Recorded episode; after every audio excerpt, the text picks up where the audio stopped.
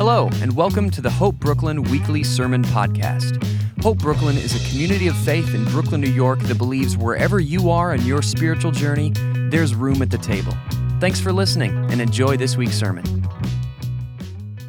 Welcoming our speaker today, Miss Alysha Pizarro. Um, Alysha and, and I and Anna met, like, man, four years ago in Astoria, Queens. Uh, we had a mutual friend, Neo, who was, we were at Hope Astoria at the time, connected us. And then when Hope Brooklyn started to um, develop and materialize, the rest was history, essentially. Yeah. Um, in addition to being our uh, justice ministry coordinator, um, Alysha is a tremendous friend. Um, and what I love about Alysha is that her fieriness for what she believes in is matched by an equal kindness and love for people.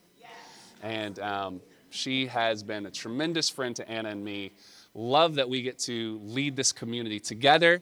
And she's here to help us continue our home series today. Um, give it up for Alysha one more time.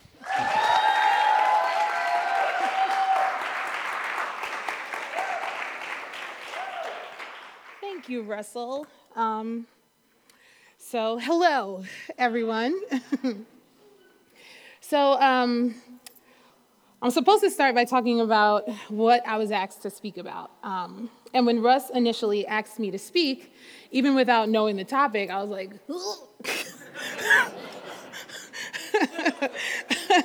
um, I was both humbled um, and utterly unsure as to whether or not I could step into that request on his behalf. Um, and he said, Well, just meet me for coffee. And I said, Okay, I like coffee. We can have coffee. Um, so we met up, um, and he told me about the topic. And um, I said, Okay. I'm pretty sure that's literally what I said. Okay, with that same inflection.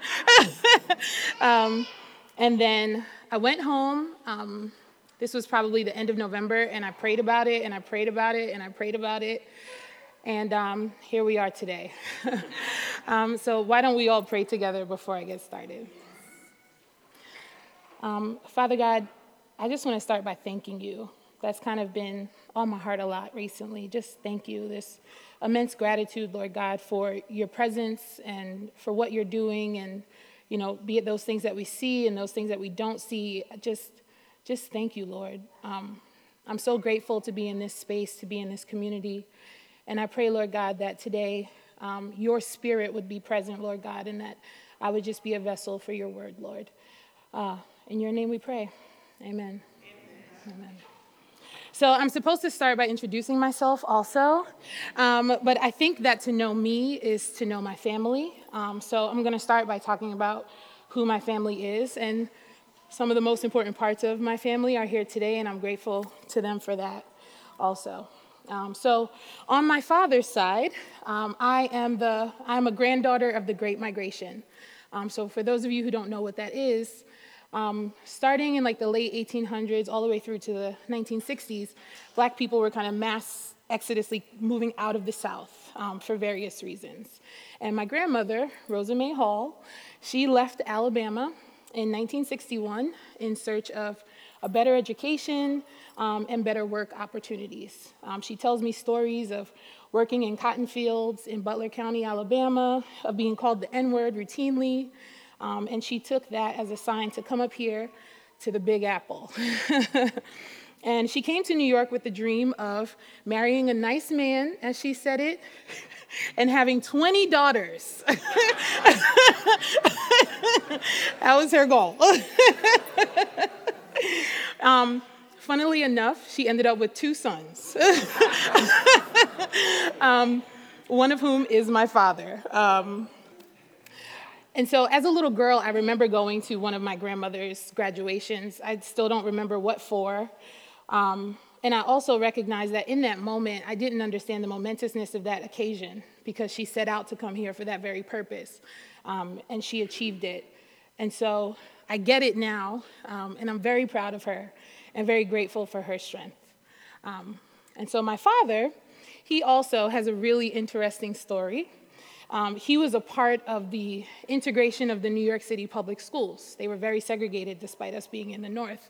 And he was a part of that process of integrating public schools here in the city.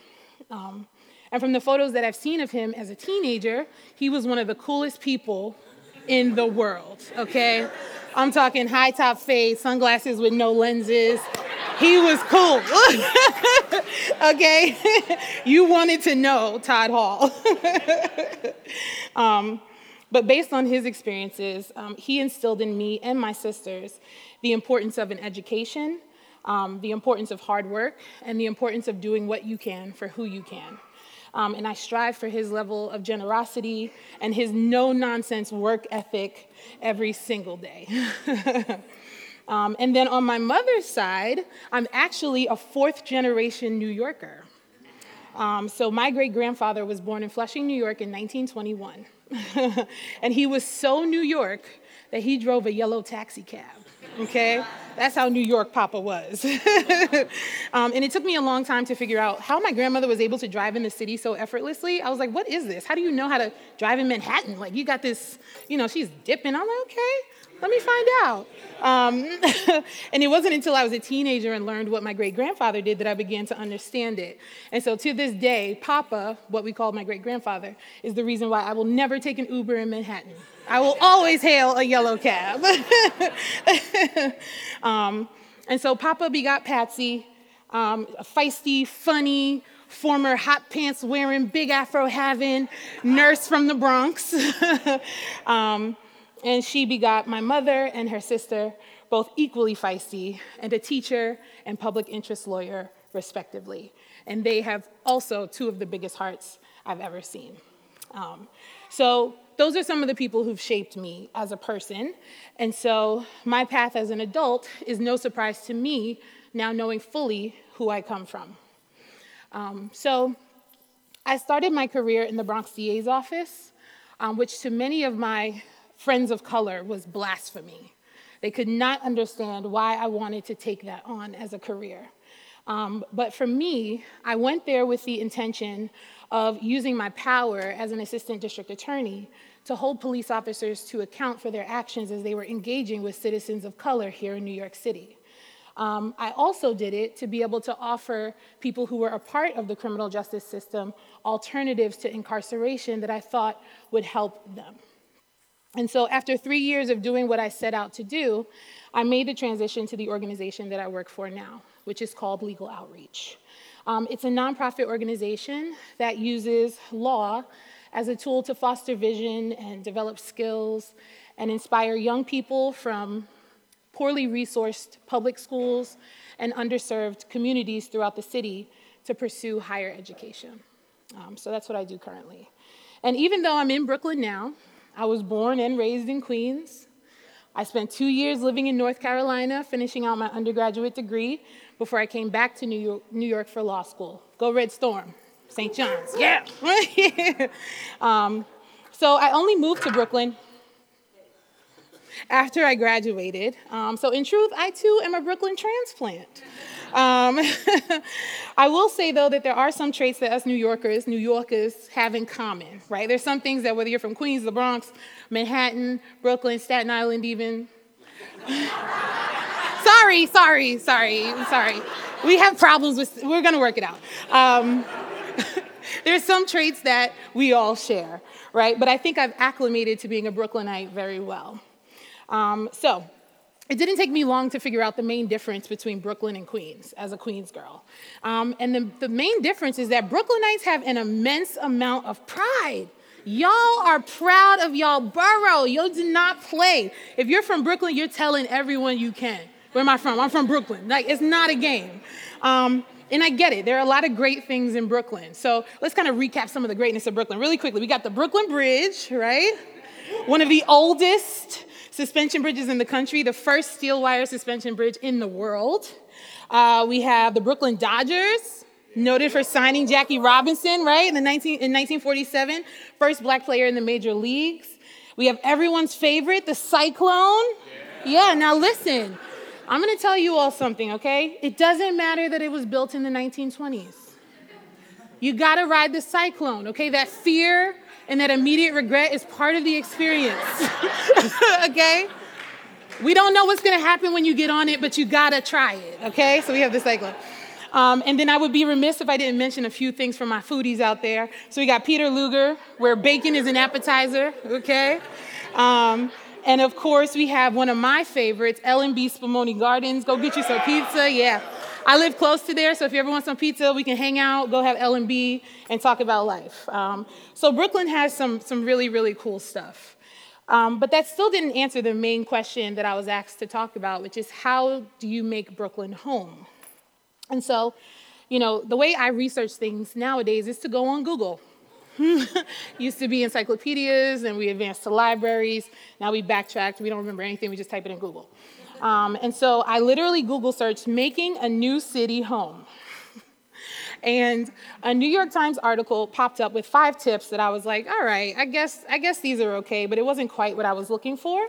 But they did get me thinking. Um, and then the new question that popped into my mind was, what is the thing that makes a place home? And so one word came to mind for me, and that word was care. In the best case scenario, we care about our home. Uh, we care about what our home looks like. We care about what happens to our home. And we care about the people that we share our home with. Um, and so, with that in mind, um, I'd like to today speak to you all about a familiar story, but one that I think does answer this question of how do we make Brooklyn home. Um, so, we're going to be going through the parable of the Good Samaritan, but I want to give you a little bit of background first so that we can kind of center ourselves. So, a religious scholar wants to test Jesus, and he asks him, What must I do to inherit eternal life? And so, Jesus, being who he is, tosses it back to him. And he says, So, what does the law of Moses say? And the man replies, Love God with all of your heart, soul, strength, and mind, and love your neighbor as yourself. And Jesus says, Right, go and do that, and you'll live. Then the man takes it one step further, and he asks, who is my neighbor? Okay, so that's what we're going to go through today. So if you do have your Bibles or your Bible apps, we're reading from Luke chapter 10, verses 30 through 37. And it'll be up. So Jesus replied A man was going down from Jerusalem to Jericho, and he fell among robbers, who stripped him and beat him and departed, leaving him half dead. Now, by chance, a priest was going down the road and when he saw him, he passed by on the other side. So likewise, a Levite, when he came to the place and saw him, passed by on the other side. But a Samaritan, as he journeyed, came to where he was. And when he saw him, he had compassion. He went to him and bound up his wounds, pouring oil and wine. Then he set him on his own animal and brought him to an inn and took care of him. And the next day he took out two denarii and gave them to the innkeeper, saying, Take care of him, and whatever more you spend, I will repay you when I get back. Which of these three do you think proved to be a neighbor to the man who fell among the robbers? He said, The one who showed him mercy.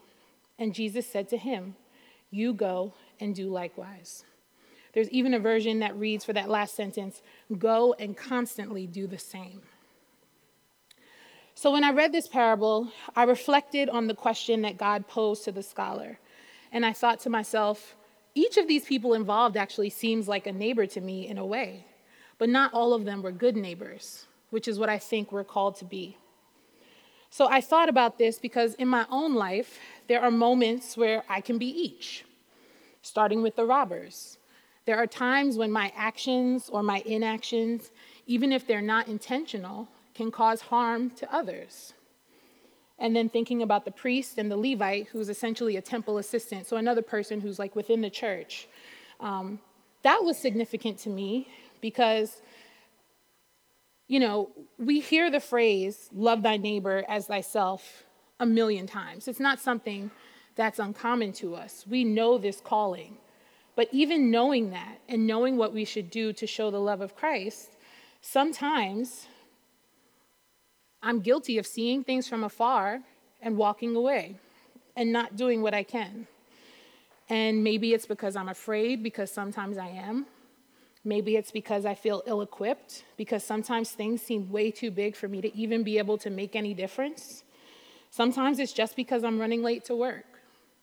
Um, but I've definitely been there. But then juxtaposing them with the Good Samaritan, I thought that that was also interesting. So within that, it's important to note that the Jews and the Samaritans doing anything for one another was taboo, right? That wasn't like something that went, that went down. So Jesus Christ's use of the Samaritan in that parable, in and of itself, was shocking. Okay? So we have this story of this Samaritan, this person who, him and Jews are not a thing that happens. He's journeying. He sees this man laid out in the street, and he had compassion for him. He started cleaning his wounds. He binds them up.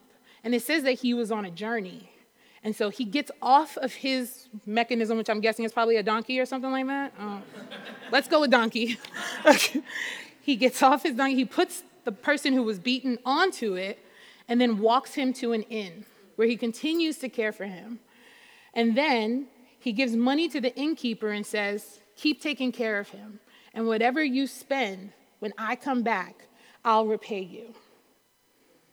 So this Samaritan, despite his difference, despite maybe, maybe even you know understanding what happened to the robber whether or not it was a mutual fight and this guy just lost like not knowing any of that information he saw someone in need and he tried to help and i would also note that even in that moment he didn't think that he was the ultimate savior the, the samaritan in that moment still enlisted the help of someone else he too recognized that he couldn't do it by himself and so he asked the innkeeper to help him. So Jesus' response to the religious scholar was to go and do likewise. And I think that's important because we know that Jesus Christ isn't just any other person, right? We're talking about the Son of God, right? So this was a divine order, one which admittedly can seem daunting, but truly it has really, really simple instructions that I think the Samaritan demonstrated well.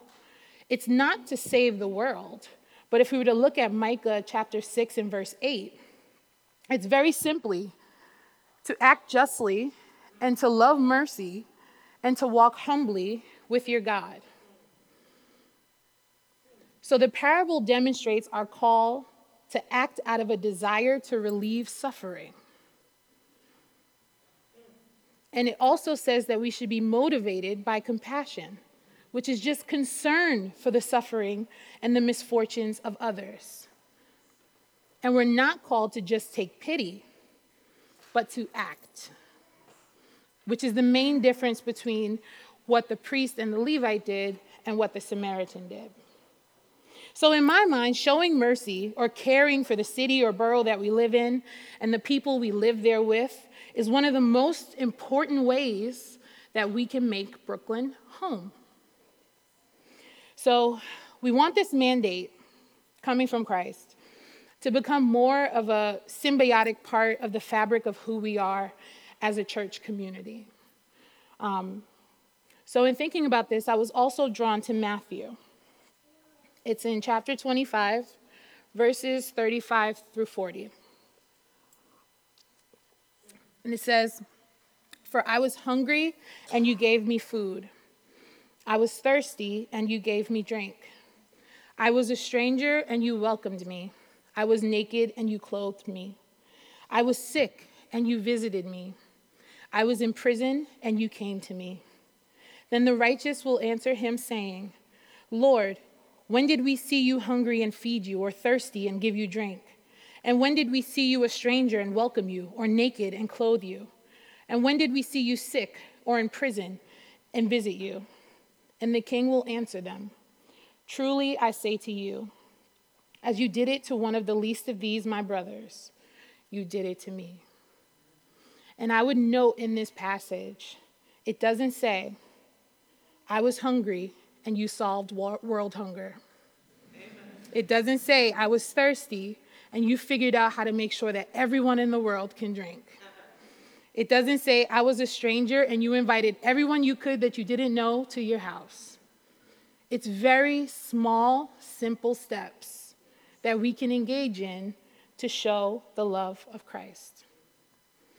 This is why Hope Brooklyn has a justice team or justice ministry, because we recognize that even though being compassionate neighbors is important to us personally, it's also really, really, really important to God. It's evidence of our relationship with Him, because what we do for the least of those, we do for Him. So, as we go into the new year, our goal is to make justice, showing mercy, and being good neighbors a part of the fabric of Hope Brooklyn. So, using a head, heart, and hands model, we're going to be providing opportunities to educate one another about different issues and injustices that may be impacting Brooklyn and the ways that we can help positively affect change. We're going to fortify our current partnerships and forge new relationships with organizations in the borough that are serving its people. And we're going to be physically a part of that mission through good old fashioned manual labor in the service of others for the good of our home. Okay? And I want to remind everyone, because I often have to remind myself of this just in my day to day work, that compassion and service can be daunting. It's not easy. But if we first make Jesus our home, then we can do anything. He is Jehovah Jireh, and He will provide us whatever we need to help live up to His mandate. So, I have a really awesome quote from Martin Luther King that I really enjoy. Um, it comes from one of the last sermons he gave, maybe the last sermon. I think that's the last sermon he gave. He said, And so Jesus gave us a new norm of greatness. If you want to be important, wonderful. If you want to be recognized, wonderful. If you want to be great, wonderful. But recognize that he who is greatest among you shall be your servant. That's a new definition of greatness. And this morning, the thing that I like about it, by giving that definition of greatness, it means that everybody can be great because everybody can serve. You only need a heart full of grace a soul generated by love, and you can be that servant. So I'd like to um, invite the band to come back up as I end with a story about a woman named Mary. So I take the G train to work, and there's an older woman who is often on that train who's a panhandler. And there came a point where I hadn't seen her for a while, for about a month. Um, and one day, I'm coming out of Trader Joe's, I think, or leaving church, and I go down into the Bergen Street station, and I see her sitting on the bench. And I didn't expect to feel so overcome with relief when I saw her, but I was, because she had become a part of my life. Um, I asked her how she'd been. I told her I hadn't seen her in a while and I was worried. And she told me that she had been in the hospital with pneumonia. Then she showed me a cupcake that someone gave her. And as the train pulled in, she said to me, I have to go to the back of the train because I don't want to be around other people. Before she left, I asked for her name, and she said her name was Mary. Mary always says the same thing when she gets on the train. It's a simple but very real plea in which I hear the voice of God, a call to action. And sometimes our act of mercy is as simple as saying yes to this. Good morning, ladies and gentlemen. I'm hungry and homeless, and I'm trying to get a bite to eat. I would take a bottle of water or a piece of fruit. I could use either or. A little bit of kindness goes a long way when you have nothing. Would anyone care to help? So, my question to you today is Will you join Hope Brooklyn and answer that simple call? You don't have to do it by yourself. You can't do it by yourself. But together, as a community, and with God, we can be good neighbors. Through our care, we can make Brooklyn our home. Let's pray.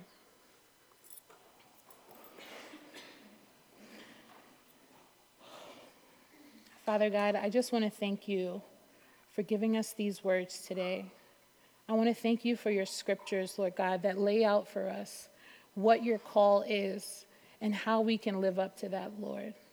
I thank you in advance, Lord God, for the strength that you will give each and every person whose heart feels pulled by this to step out and help, to help us as a community and a church to be good neighbors.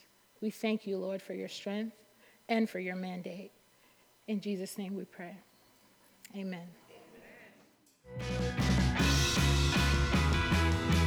Thanks again for tuning into this week's sermon. To find out more about the mission and ministry of Hope Brooklyn, details about Sunday worship and brunch, to subscribe to our other podcasts, and lots more, visit us online at www.hopebrooklyn.org.